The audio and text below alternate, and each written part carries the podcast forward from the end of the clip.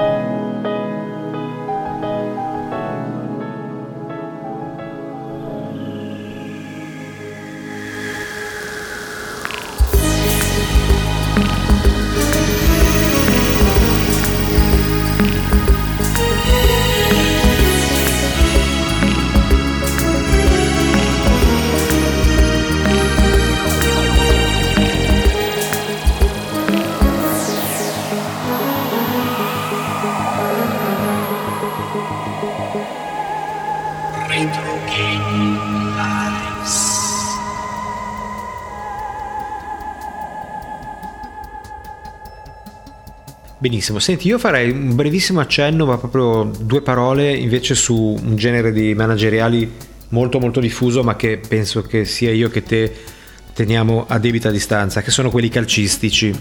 Come sai, esistono tuttora, anche ogni anno vengono proposti versioni di, di giochi manageriali calcistici e sono molto molto famosi, molto seguiti, però non credo che sia proprio il nostro genere in assoluto, nel modo più assoluto. Io tuttavia all'epoca dell'Amiga eh, mi interessai per un periodo a questo tipo di giochi, perché esistevano due, due giochi che mi, mi, mi attirarono moltissimo. Uno dei due era il mitico Player Manager di Dino Dini, che altri non era che una versione manageriale di Kickoff, dove tra l'altro era possibile, ma non obbligatorio, giocare delle partite vere e proprie con il motore classico di Kickoff.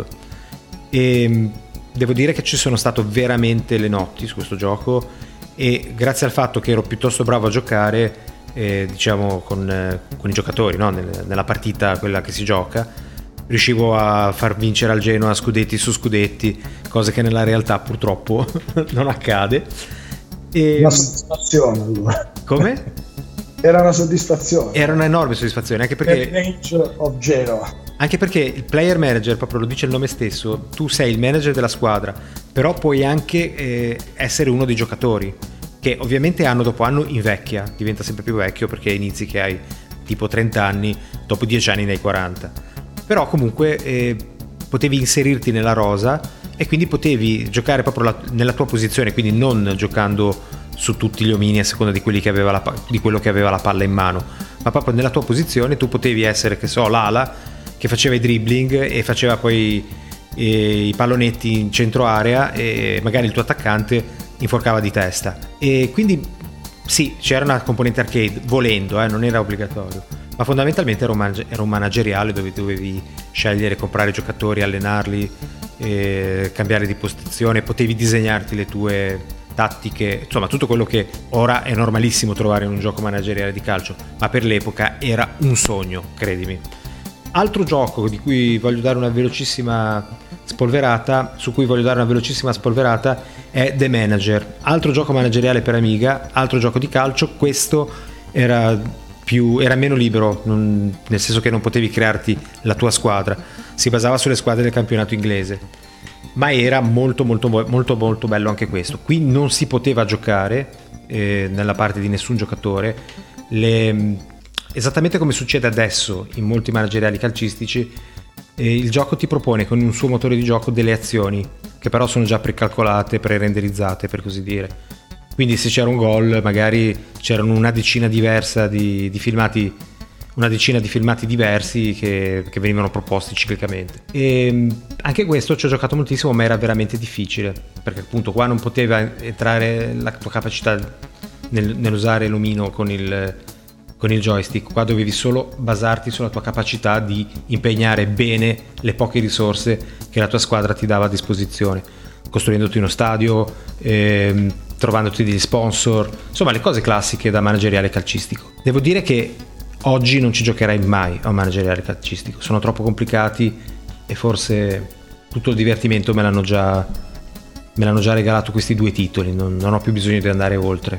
E credo che te proprio non interessi, no, al calcio, quindi. Più che altro no, mi sono incuriosito nel sentirti parlare di questi due titoli perché mi è venuta in mente una domanda che, che ti voglio porre, cioè se questi titoli in qualche modo ti avevano... Uh, interessato, ti erano interessati, ci avevi giocato, ti avevano un po' conquistato, perché poi non hai mai provato invece quello che è stato definito il manageriale per eccellenza dal punto di vista calcistico nei, nei decenni, si può dire ormai, della sua nascita, cioè Football Manager? Eh, bella domanda, eh, penso di averti già risposto, perché sì, mi sono divertito a fare il manager calcistico, ma mi sono divertito per un paio d'anni, poi basta, cioè io dopo un po' mi stufo a fare sempre le stesse cose, quindi non, non, avrei, non, avrei, non mi divertirei oggi a, a dover scegliere una squadra, a vederla giocare, non, non è... A parte che sono giochi che ti portano via tantissimo tempo, io conosco qualcuno che ci gioca e praticamente non fai altro, e poi comunque non lo so, non mi diverte più, non mi diverte proprio l'idea. Preferisco piuttosto tornare a giocare con un gioco di trenini, ecco, potrebbe essere più, più interessante che semplicemente gestire la vita di atleti e di una squadra di calcio. Sì, forse... io non sono mai stato un, un tifoso di calcio e quindi chiaramente proprio di base, ma non solo il manageriale, anche, anche l'arcade di calcio mi ha, mi è interessato poco. Poi quando faremo una puntata sui giochi sportivi lo dirò, che gli unici giochi di calcio a cui ho giocato sono stati quelli per Neo Geo.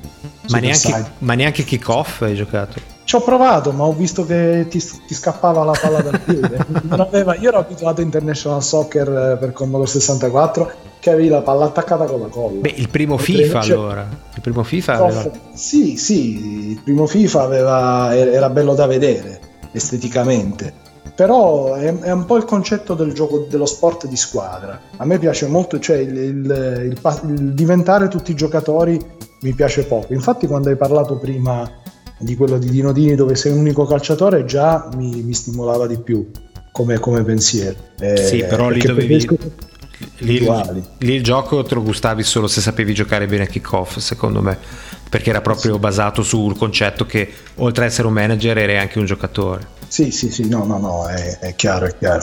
Eh, però bah, tanto poi ne parleremo sicuramente dei giochi di calcio, figurati se non si può parlare dei giochi di calcio nella puntata sugli sportivi. Calcio e tennis sono imprescindibili, imprescindibili. assolutamente, assolutamente. Se... senti, io ho quasi finito con i giochi dell'epoca, diciamo Amiga, insomma inizio anni novanta, eh, volevo citarne soltanto ancora uno che assolutamente devo citare perché è uno dei miei giochi preferiti di di sempre, della vita, che è un gioco che può essere, che può sembrare un, più che un manageriale, può sembrare un gioco esplorativo, se non addirittura un gioco, un'avventura. In realtà è un manageriale a tutti gli effetti e si chiama Millennium due punto due ed è un gioco dove ci si trova a gestire le, all'inizio la base lunare, che è l'unica colonia di cui disponiamo, e poi piano piano di espanderci sugli altri pianeti, sugli altri satelliti, costruire nuove colonie e gestire anche quelle, ed è una gestione completa di tutte le risorse che si possono estrarre sull'uno o sull'altro pianeta, perché ovviamente, come succede sempre in giochi di questo tipo, si possono costruire nuovi, eh, nuove facility, nuove astronavi, nuovi miglioramenti tecnici, e sono necessari dei materiali che magari si trovano solo su Titano, per cui ti devi costruire anche delle flotte di astronavi che facciano la spola tra Titano, tra Titano e la Luna e cose di questo tipo qua. Ed è un gioco secondo me che ha una caratteristica unica che non ho mai trovato in nessun altro gioco. Un'atmosfera da spazio profondo eccezionale, veramente eccezionale. È uno di quei giochi che vanno giocati al buio, di notte, nella propria cameretta, sentendo solo gli effetti sonori del gioco. Sembra davvero di essere sulla Luna o comunque in viaggio tra la Luna e Giove. È un gioco da un'atmosfera meravigliosa. E questo per P C? No, no, Amiga. Tra Amiga. L'altro è un gioco che non è piaciuto solo a me, a quanto pare, perché esistono diversi remake fatti negli anni successivi per il P C, e sai quei remake amatoriali, no? Fatti da, da appassionati del gioco, però non, nessuno di questi remake è così bello, secondo me, perché perde quell'atmosfera. Magari hanno utilizzato degli effetti sonori più moderni, più puliti, più belli, ma non sono gli stessi, e questo fa tanto, secondo me. Vedi, l'ambientazione del, del cosmo, quindi dello spazio profondo, ha un fascino incredibile. Eh, al di là del fatto che sia stata poi declinata così bene in questo gioco di cui stai parlando, in questo Millennium. E poi, poi scusa, hai detto Millennium due perché c'era stato un uno? No, no, no, si chiama proprio Millennium due punto due, cioè che sarà tipo duemiladuecento, ecco. Ah, proprio, è proprio il primo comunque titolo, e non sì, ha sì. mai avuto comunque un seguito ufficiale. Ha avuto un seguito ufficiale che si chiamava Deuteros, dove semplicemente il gioco si espandeva, potevi andare anche in altri sistemi solari e c'erano delle meccaniche leggermente diverse, ma era diventato un gioco molto molto molto molto ripetitivo e meccanico. Non mi ha mai preso, devo essere sincero. Invece il primo era molto più essenziale, diretto, comunque ti raccontava la storia, che era poi quella della riconquista della Terra, riconquista da un punto di vista proprio dell'umanità, non riconquista militare. E ed era un gioco che comunque era impossibile da perdere, perché comunque era, era abbastanza facile, diciamolo. Ecco, ecco, ecco, ma sai vedi. Che ogni tanto lo riprendo e lo rigioco. Ci vogliono tipo una dozzina di ore, forse anche un po' meno, dieci dodici ore per finirlo.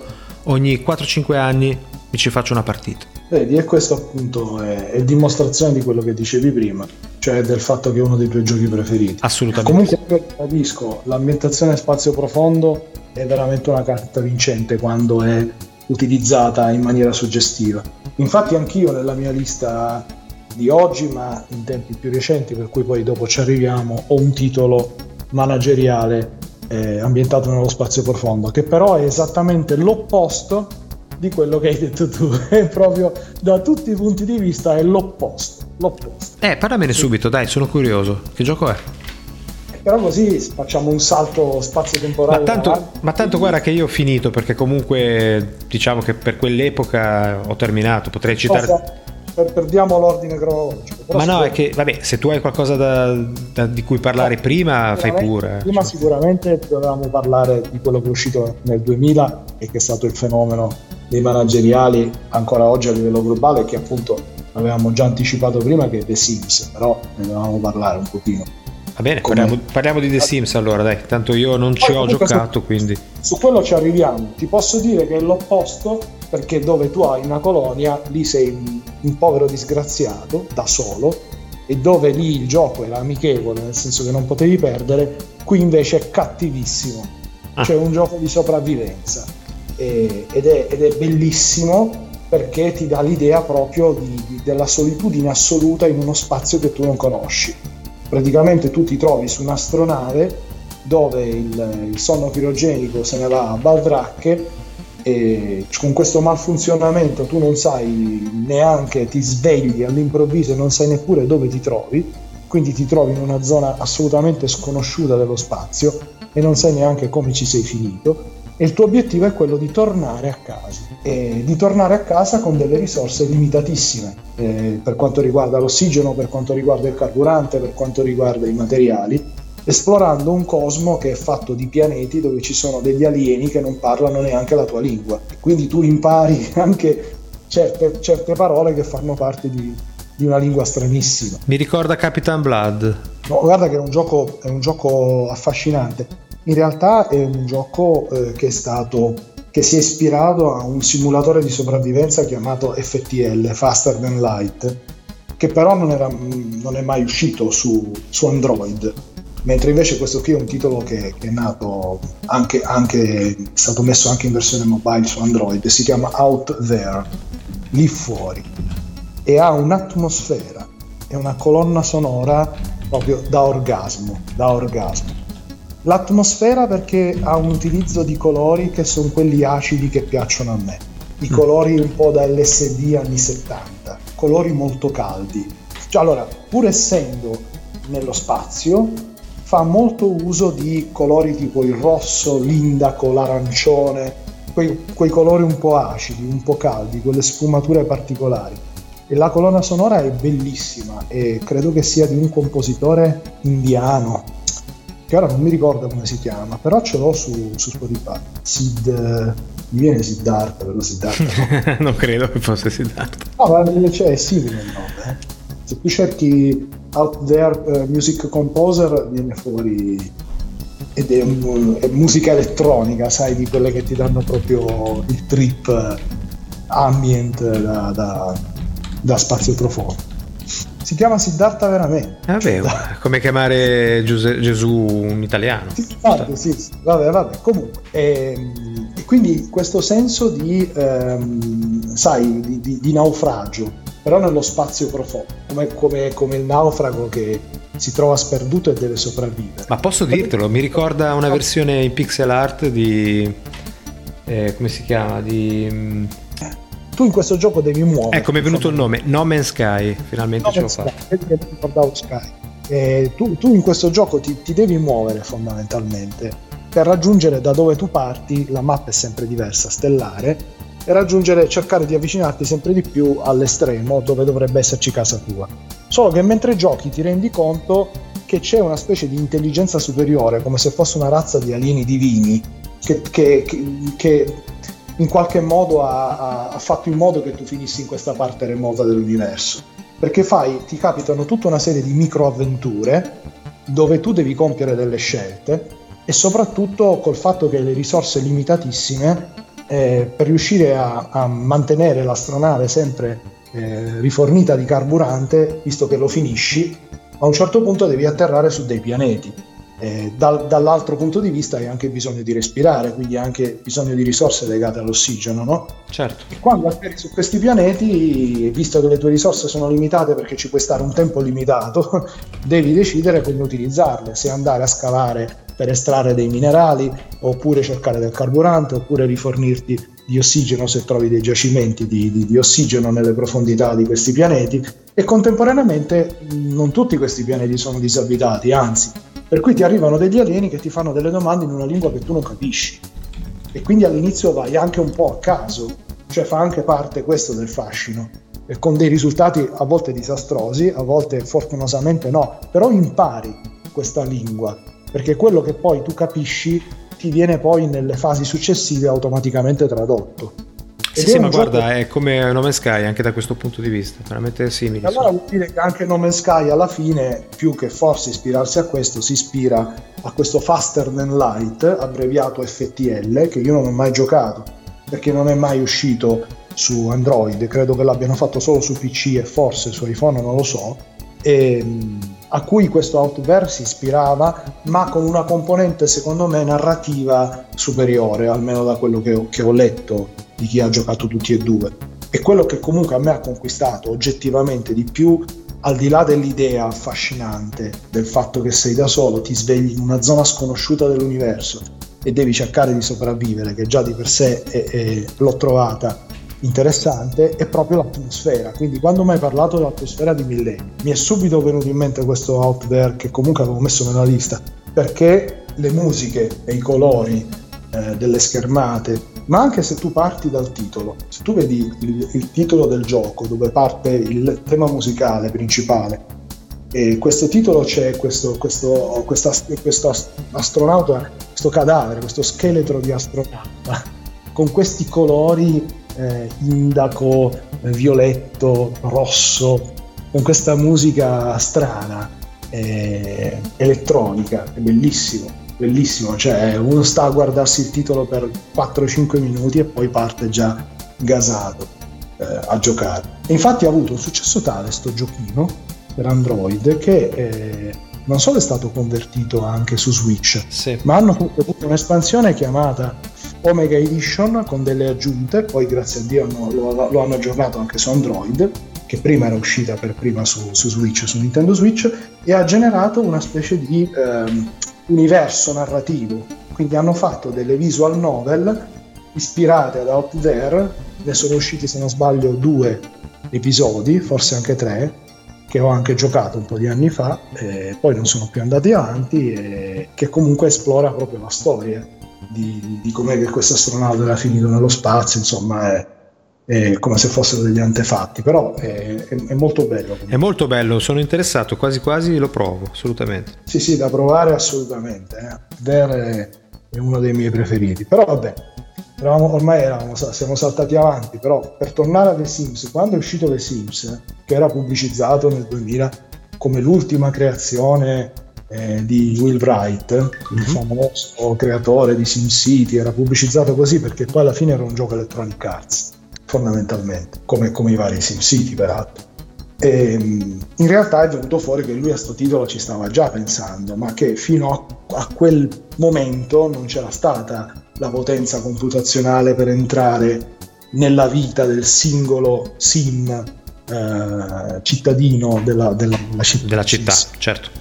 E quindi era una specie di simulatore di vita questo The Sims alla fine, cioè entrava talmente nel dettaglio che tu ti creavi un personaggio e di fatto gli arredavi la casa e, e lo facevi vivere, ti trovavi un lavoro, regolavi quelle che erano la sua routine quotidiana, se andava in bagno, se mangiava, se si faceva la doccia, se guardava la televisione.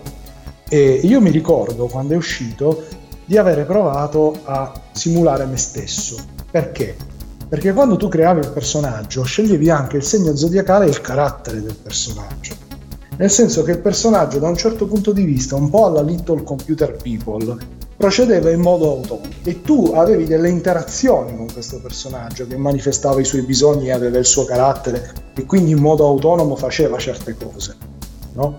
E allora avevo provato a vedere se per caso eh, poi questo personaggino si sarebbe comportato come me, perché avevo creato sia il mio personaggio che quello de, de, della mia ragazza dei tempi, no? che, era, che era Emiliana, e quindi ci avevo messo Emiliana come mia vicina di casa. Okay. E poi, visto che nel gioco si erano messi insieme sti due, anche se c'erano un tot di personaggi, poi litigavano per gli stessi motivi per cui litigavamo io ed Emiliana. Era divertentissimo vedere sta versione, sta versione miniaturizzata di me stesso, eh, di cui mi prendevo cura. Comunque ora, al di là di questo, The Sims è diventata una serie, nel senso che hanno fatto il due, il tre, ora credo siamo al quattro. È stato tra l'altro uno dei giochi che ha avuto più successo anche in versione Facebook, in versione social, uno di quelli che ha generato un fatturato più alto nel, nei primi tempi del boom social mondiale di Facebook, per cui c'era gente che aveva la sua, il suo sim, il suo sim con la sua casetta e magari si comprava il, l'albero di Natale pagando soldi veri, giusto per dire che a Natale aveva l'albero nella casetta dove invitare gli altri avatar virtuali dei suoi contatti Facebook, cioè delle cose assurde se ci pensi. Sì, assurdo, sì.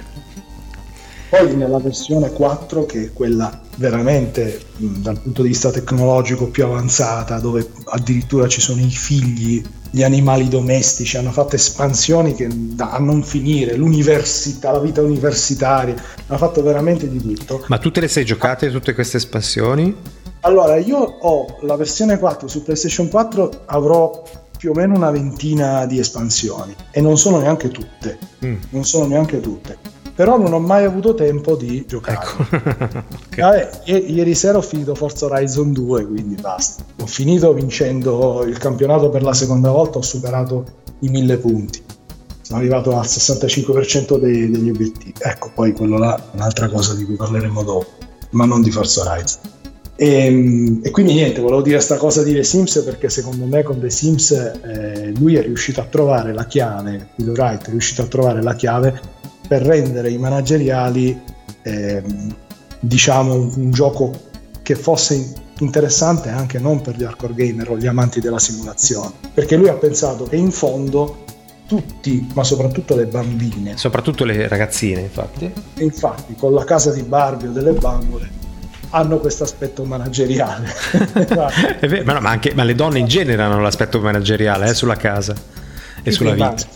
Secondo me più di fatto. Ma infatti secondo me sono, sono spesso loro dei manager migliori dei maschi, eh, a livello proprio questo aziendale. Però vabbè, E lui ha avuto st'idea, ha detto ma scusa, qua secondo me per una volta superiamo la barriera del, dei fissati per le simulazioni o degli hardcore gamer con un gioco così, e, e ci ha visto lungo, eh, perché in effetti credo che oggi come oggi The Sims eh, sia giocato molto di più dalle ragazze che dai maschi. Sì, Io sì, penso di sì. Penso quasi eh. esclusivamente da ragazze, sinceramente. Ragazzi che giocano a Sim ne conosco pochi, molto pochi. Sì, vabbè, a parte me che ci avevo giocato all'inizio. Eh, vabbè, tu sei un po' ragazza, dai.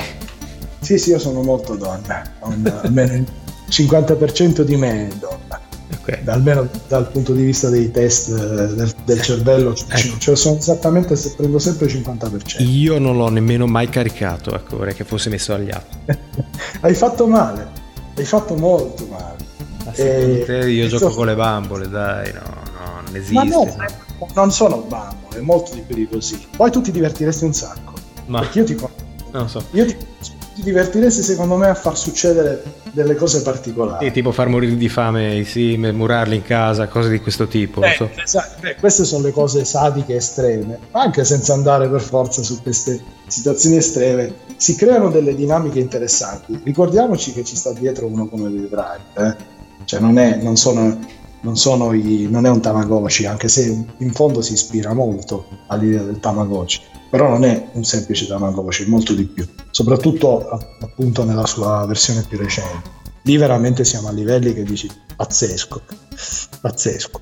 E penso un po' se integrasse tutta la roba di, che ne so, di, del mio preferito, di Alter Ego. Alter Ego è stato un The Sim ante litteram, se vogliamo essere precisi, eh? Un The Sims ante litteram.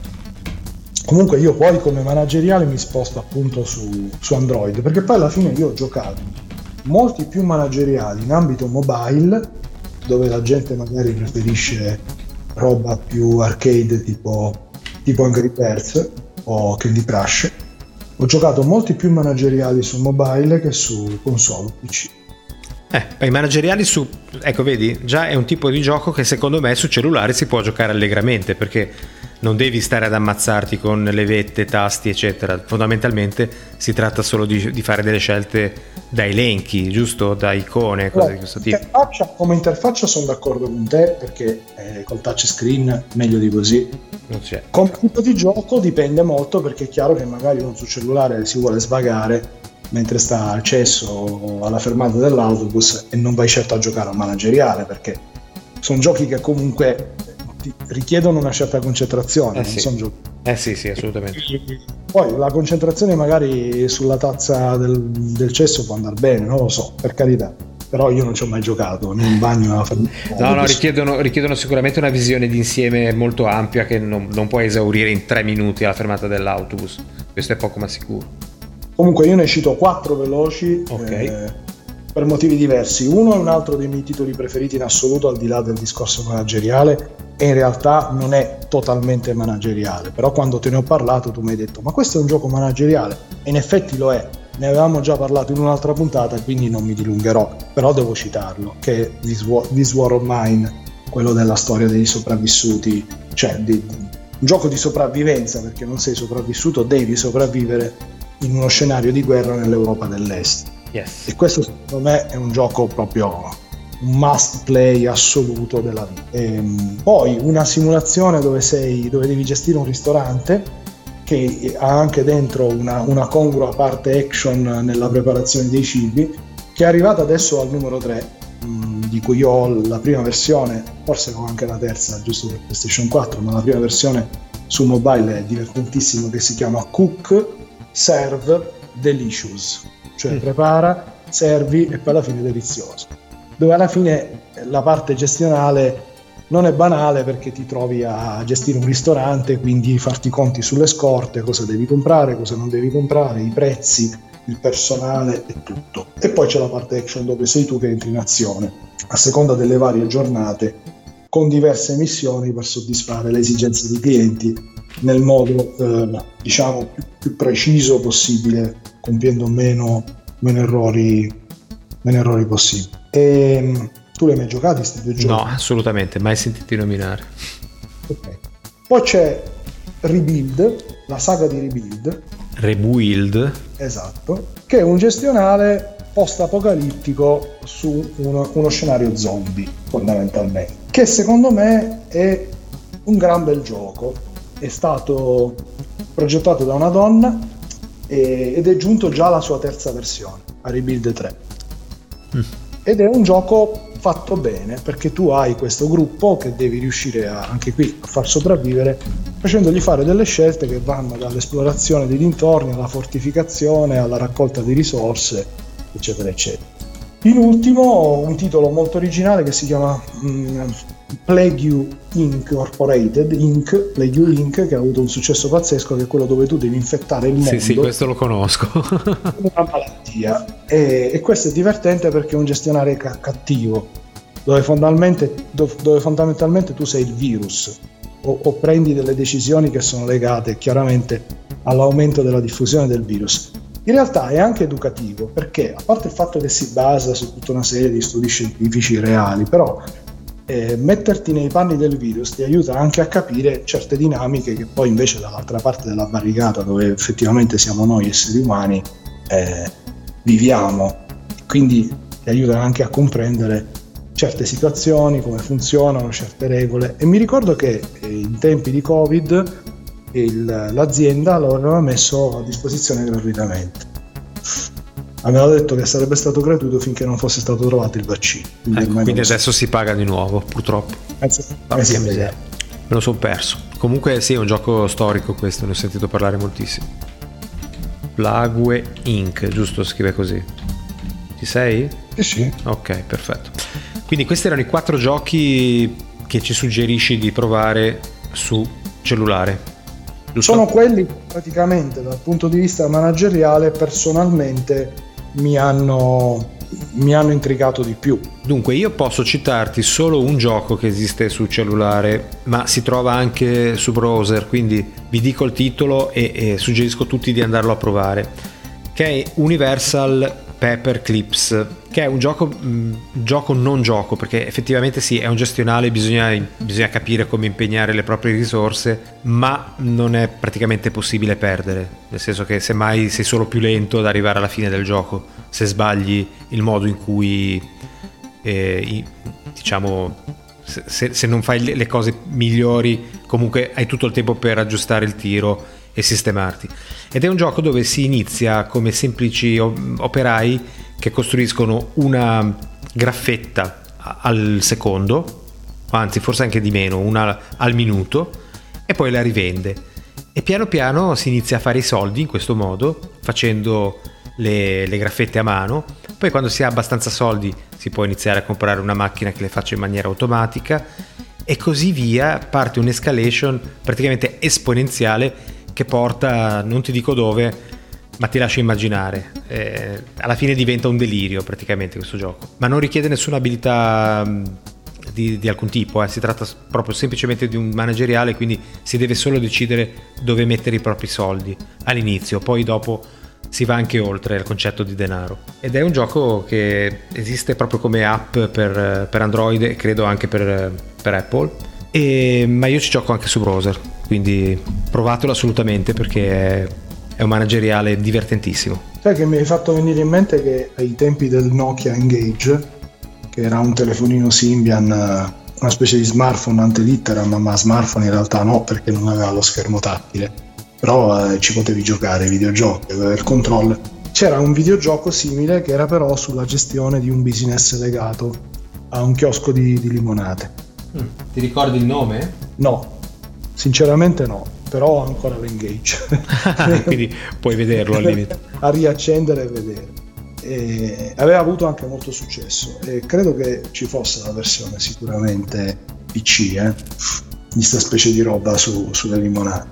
E io con la lista dei, dei videogiochi ho finito. C'era il, il famoso metagioco di cui volevo parlare. Ecco, Se il metagioco hai... sui giochi. Eh sì, cioè... quello che probabilmente è il manageriale a cui tutti negli ultimi anni hanno giocato senza sapere che ci stavano giocando. Inconsapevolmente, o fosse... più o, o meno inconsapevolmente. Sì, io ci ho pensato bene a sta cosa, no?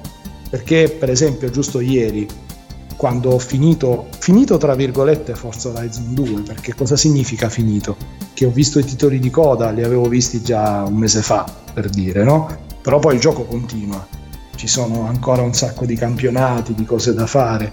Allora perché ho continuato a giocarlo? Per conquistare obiettivi e fare punti eh, gamer point nel mio profilo Xbox. Ok, perché tu ci tieni a questa cosa? No, in realtà mh, è strana, è, è strano il mio rapporto con i punti. Cioè, da un certo punto di vista non me ne frega niente, da un altro punto di vista appena il gioco mi piace, allora inizio a tenerci. Anche perché soprattutto su, su Xbox eh, c'è un confronto molto forte con, eh, con gli achievement degli amici che hai nella tua lista, anche, anche più, anche più mh, come dire, proposto, più sottoposto alla, alla tua attenzione rispetto a quelli che possono essere i trofei eh, su PlayStation, che in realtà sono un meccanismo secondo me riuscito ancora meglio, perché l'idea di rendere un punteggio astratto di obiettivi, renderlo delle coppe eh, di bronzo, d'argento, d'oro, addirittura di platino, eh, lo rende an- ancora più appetibile come tipo di metagioco, chiamiamolo metagioco. Però oggettivamente io questa cosa la voglio dire, cioè quando è uscito eh, l'Xbox trecentosessanta come console, è stata la prima console in alta definizione, anche se non era mh, quando è uscita una full acca di. Sì, era solo acca di e basta. Mm-hmm. Però i giochi che sono usciti eh, subito col lancio in realtà non erano dei giochi così rivoluzionari. Per esempio Call of Duty due, per quanto bello fosse, c'era anche per P C. Quindi appena è uscita proprio subito la console non c'era da dire cavolo, è una cosa così mostruosa rispetto a tutto il resto. Certo, era migliore di tutte le altre console, però c'era il P C. Invece quello che secondo me è stata, secondo me, la vera killer application, e, e forse neanche solo secondo me, anche secondo la stessa Microsoft, è stata quest'idea che hanno avuto questi geni della Microsoft, cioè di inventarsi questo sistema di obiettivi, di gioco dentro il gioco, quindi o di, o di gioco oltre il gioco, di metagioco, perché loro avevano fatto un'indagine. Io sta cosa, sai come, sai come le so queste cose? Perché mm. io ho incontrato uno dei manager di Microsoft, a Genova oltretutto, durante un evento eh, organizzato dalla, dalla facoltà di ingegneria dove, dove stavo tenendo a quei tempi il, il master, quindi esterno ai corsi di ingegneria, il master di videogame design, con Perform, che è la struttura ufficiale dell'Università di Genova per i corsi post laurea. E c'era questo evento dove era stato invitato questo manager di Microsoft, organizzato per i Serious Game, organizzato dalla facoltà di ingegneria. Manager italiano? No, no, americano. Americano. Assolutamente americano. E, e questo qui ha raccontato che loro praticamente ai tempi dell'Xbox trecentosessanta hanno pensato a questa cosa perché hanno notato che una percentuale bassissima di chi acquistava i giochi li completava. Cosa che secondo me vale ancora oggi. Sì, sì, assolutamente, assolutamente. Quindi, sì. Quindi questa cosa, se tu pensi, fa un po' ridere, nel senso che c'è gente che si lamenta del fatto che i giochi costano troppo o che hanno, tra virgolette, una durata limitata, ma se poi vai a vedere su quante persone acquistano il gioco, quante effettivamente lo finiscono, lo sviscerano fino in fondo, la percentuale è molto più bassa di quello che ti aspetteresti. Loro praticamente avevano fatto questa indagine e quindi avevano Ave- si erano posti come, come, come scopo quello di far giocare di più i giochi, però quasi di, di, di farli giocare indipendentemente dal gioco in sé, perché c'erano giochi che di, che di base ti stimolano a giocare, altri che magari non così tanto, e loro volevano una, una sovrastruttura che in qualche modo garantisse una maggiore appetibilità e, e anche mh, coinvolgimento al giocatore, e si sono inventati questa cosa del Del, degli achievement. Sono stati i primi a farlo, eh? Sì, sì, l'idea loro. Quindi perché? Perché loro hanno pensato, visto che tanto ormai le console sono in rete, il fatto che il giocatore sia fiero di quello che fa nel gioco e che questo in qualche modo gli venga riconosciuto con un punteggio che è visibile a tutti, rende, rende il giocatore ancora più motivato a eh, mostrare le sue prestazioni e quindi migliorarle all'interno dei giochi. E la cosa interessante degli achievement era anche il fatto che non erano soltanto legati a situazioni che tu magari nel gioco avresti comunque fatto procedendo nel gioco, quindi magari nelle fasi finali con dei punteggi più alti, raggiungendo certi punti, ma anche a cose che in realtà non erano necessarie nell'economia del gioco. Per esempio, mi ricordo c'era un achievement, che ne so, in, in, Assassin, in Assassin's Creed assurdo, che non c'entrava niente in realtà col, con la storia del gioco, no? Oppure, che ne so, in G T A, in G T A credo che fosse il G T A eh, eh, tre, ora il quattro. Vabbè, comunque di achievement stranissimi c'è piena la storia. Dovevi andare a sparare o a cercare tutti i piccioni che c'erano, sì, nella città. Sì, sì, era tre, credo. Una centinaia di piccioni, cioè delle cose che non avevano senso in realtà. E, e io mi sono ritrovato coinvolto, in, in, irretito in questa cosa, come mi succede ancora adesso. Cioè magari comincio a giocare, me ne frego, però a mano a mano che gioco e sblocco qualcosa per caso, comincio a dire, vedi un po', poi mi spuntano i messaggi, ma il tuo amico ha fatto cento punti più di te. E ti viene l'invidia? Sì, non l'invidia no, però vengo stimolato, sì, la comp- perché sono challenger. La competitività. Chi ha fatto questi punti sta qua più di me, cos'è che ha sbloccato? Vediamo un po', allora io faccio meglio. Cioè è una, cosa, una questione di competizione, perché i sì, videogiocatori sì. sono competizione, certo, competizione per forza. Proprio una cosa Ed di cui stato... a me non frega niente. Allora tu saresti perfetto come giocatore Nintendo. Allora io ti assicuro che sta cosa ha avuto un successo tale che la stessa Sony, che mai e poi mai sarebbe andata a copiare Microsoft, ha copiato ha Microsoft, ha riconosciuto che era geniale e l'ha copiata dopo un po' di tempo, credo anni, migliorandola ulteriormente, perché loro hanno aggiunto, a que- a que- hanno aggiunto i trofei nel senso di coppe virtuali, ma in più hanno messo una cosa che gli achievement per, di Microsoft non hanno, il platino. Cioè il platino, che sarebbe una cosa che tu conquisti automaticamente quando hai conquistato tutti gli altri obiettivi, o nel caso dei giochi appunto su PlayStation tutte le altre coppe, tutti gli altri trofei. Questa cosa non c'è su, su Microsoft, cioè lì hai un numero di punti. Tu puoi anche farne una percentuale bassa, ma non è che se li fai tutti hai un premio aggiuntivo, che invece nel caso del, dei giochi PlayStation col platino c'è. Una cosa che io non ho mai capito è perché appunto Nintendo non l'abbia inserita, probabilmente perché Nintendo non ha mai puntato sul multiplayer e quindi ha pensato, finché al giocatore non gliene frega niente del lato, ma neanche multiplayer, diciamo del lato social, e quindi non, non, non gliene frega niente perché gioca fondamentalmente da solo e, e E non siamo molto social noi di Nintendo, perché non lo sono di fatto, hanno messo a forza il multiplayer non so due anni fa, cioè, quindi anche recentemente non hanno sentito questa esigenza, perché tanto se lo vedi solo tu il punteggio che fai devi veramente essere un challenger per dire no, lo faccio eh, che sì. per me così, per me vale questo, eh, non è che lo faccio per mettermi in mostra, anche perché c'è gente tra i miei amici che mi fa dei mazzi. Eh, immagino, c'è gente che è spaziale. Me ne gente dico. Che è veramente pazzesca, no? Però io sono uno che eh, i giochi che gli piacciono cerca di eh, conquistare il massimo numero di trofei, sempre però come rapporto eh, tempo-risultato. Sì, certo, ci perché se ci vogliono tre ore per fare un trofeo magari una cosina da, da, da, po- da basso livello, o nel caso dei punti di Microsoft da pochi punti, non ne vale la pena.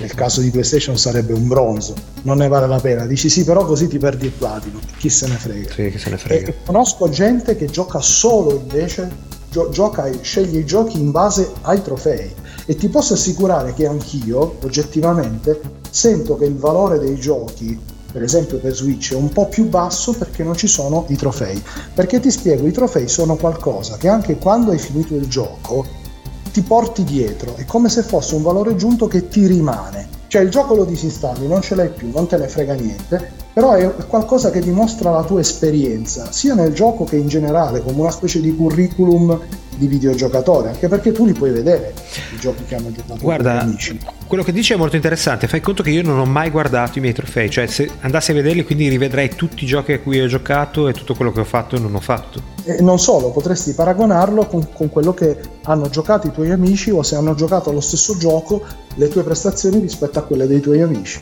Ora io ti voglio, per chiudere, voglio raccontarti questa cosa. Quando è venuto questo manager che ha raccontato come è nata questa situazione, uno dice vabbè, grazie, grazie della, del, dell'informazione, della notizia culturale storica, ci mancherebbe, tanto dica, però a noi che ce ne frega, a noi ed è venuto nell'ambito di questa manifestazione che riguardava i serious game. E lo sai perché?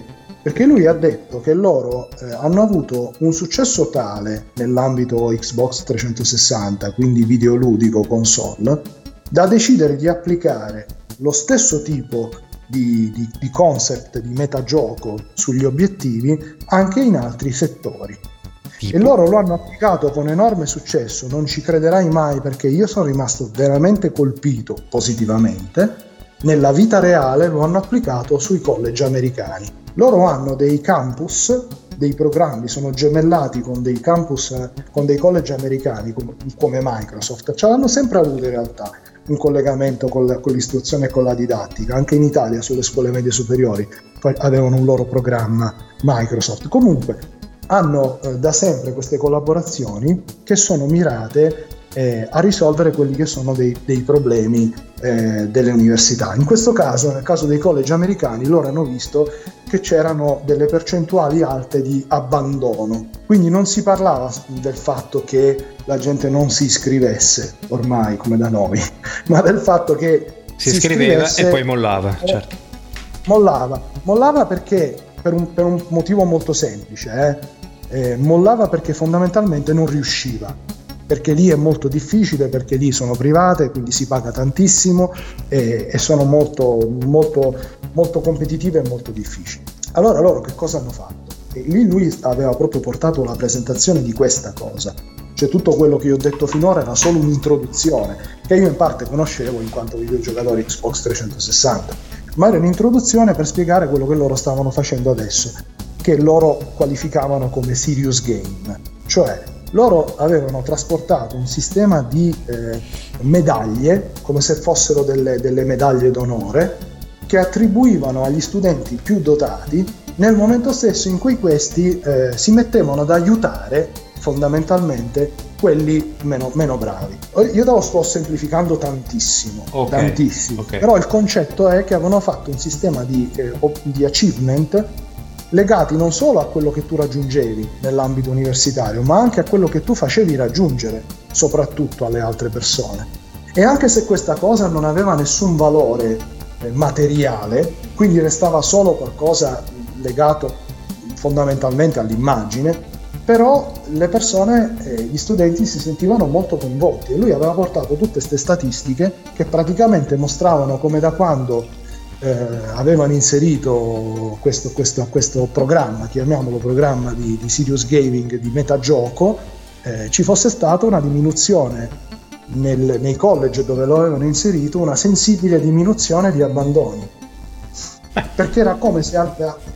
come se trasformasse certi studenti in una specie di eroi, no? Sì, sì, eh, con queste medaglie che si guadagnavano sul campo aiutando quelli, quelli meno, meno dotati. Meno dotati, certo. Vabbè, quindi perché è servito a qualcosa anche al di fuori del semplice, del, del semplice scontro videoludico tra, tra giocatori. Esatto, esatto. E questa è la cosa interessante, no? Che a parte il fatto che, ripeto, per me è stata la vera killer application dell'Xbox trecentosessanta, come la killer application della PlayStation uno è stata il lettore C D e la killer application della PlayStation due, e questo è, è comprovato, il è D V D. Stato Matrix, ah, è stato sì, il certo. film di Matrix.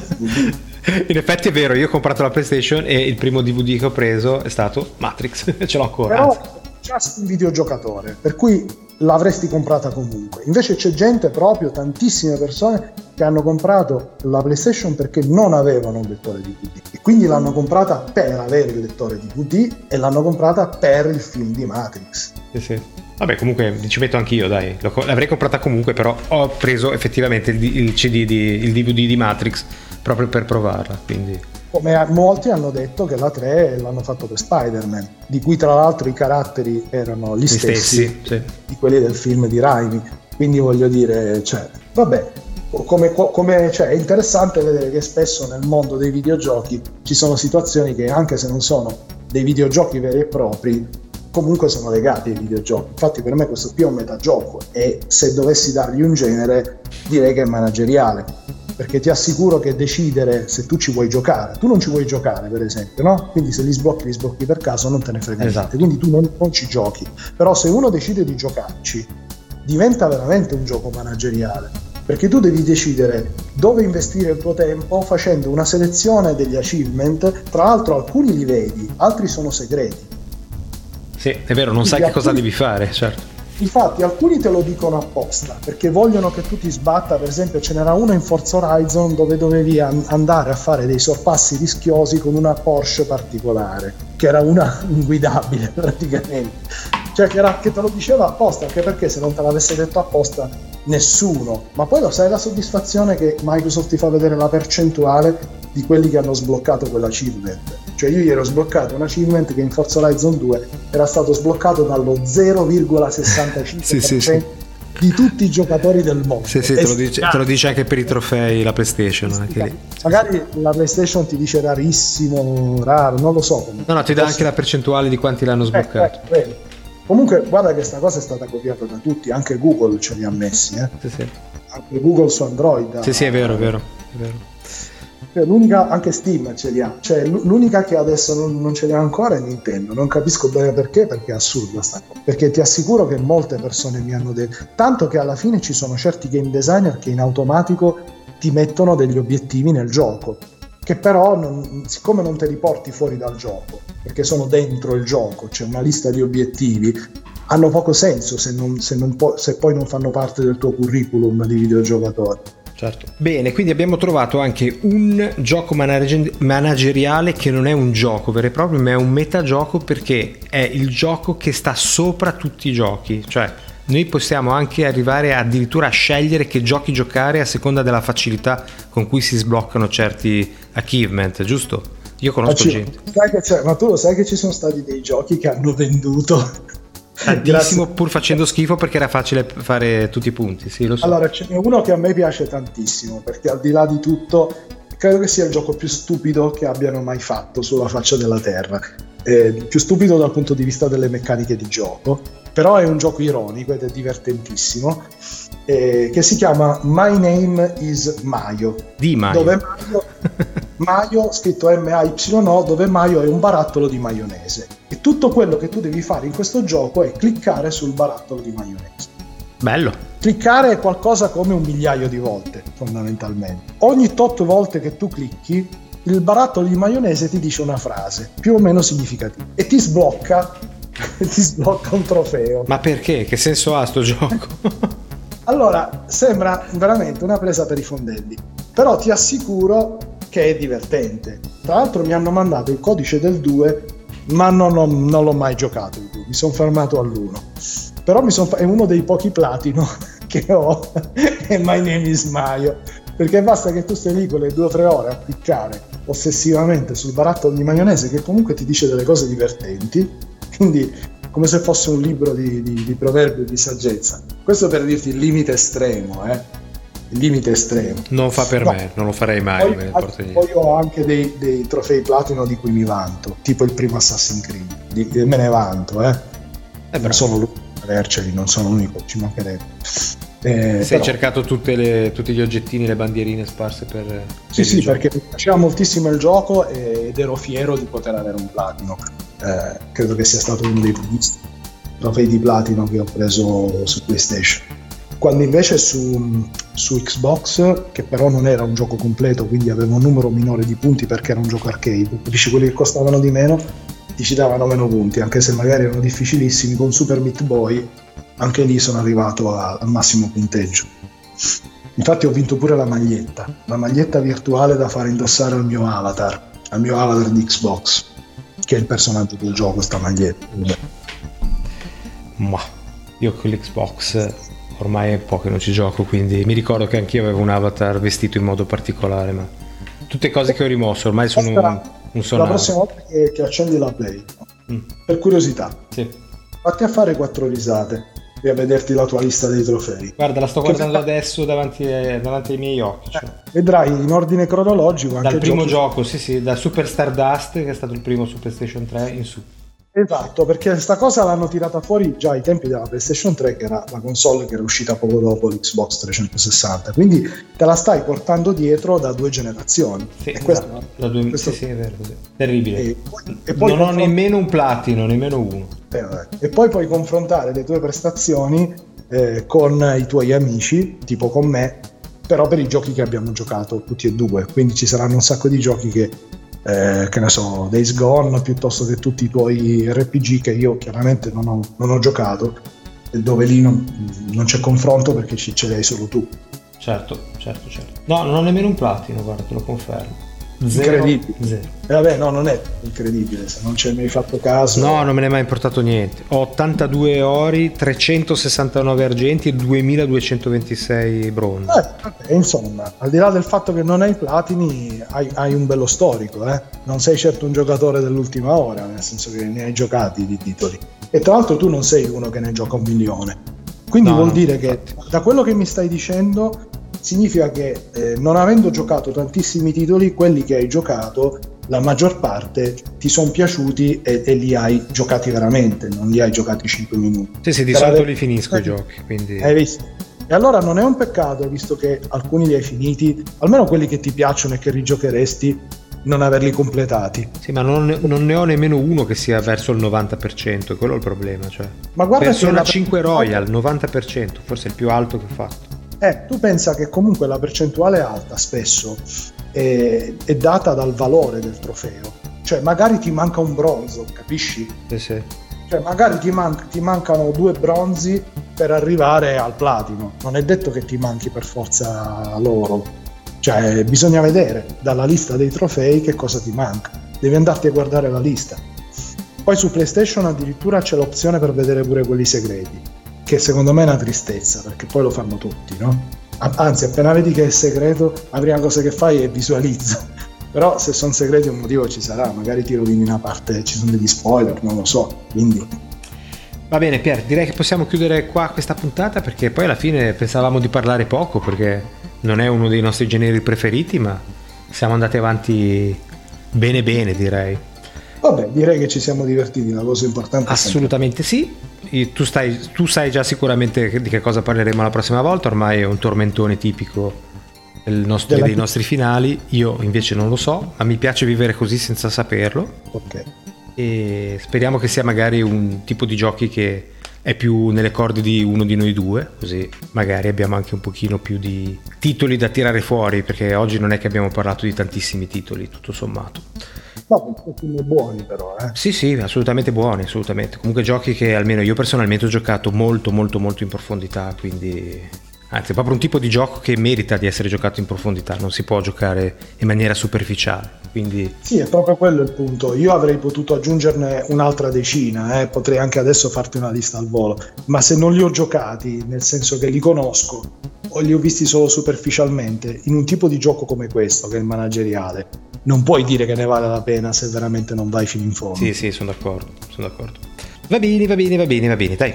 Quindi direi che a questo punto, caro Piermarco, possiamo salutare tutti, ringraziare tutti per averci ascoltati e darci appuntamento alla settimana prossima. Quindi buona serata da tutti, a tutti, da parte di Roberto e di Piermarco. Ciao a tutti.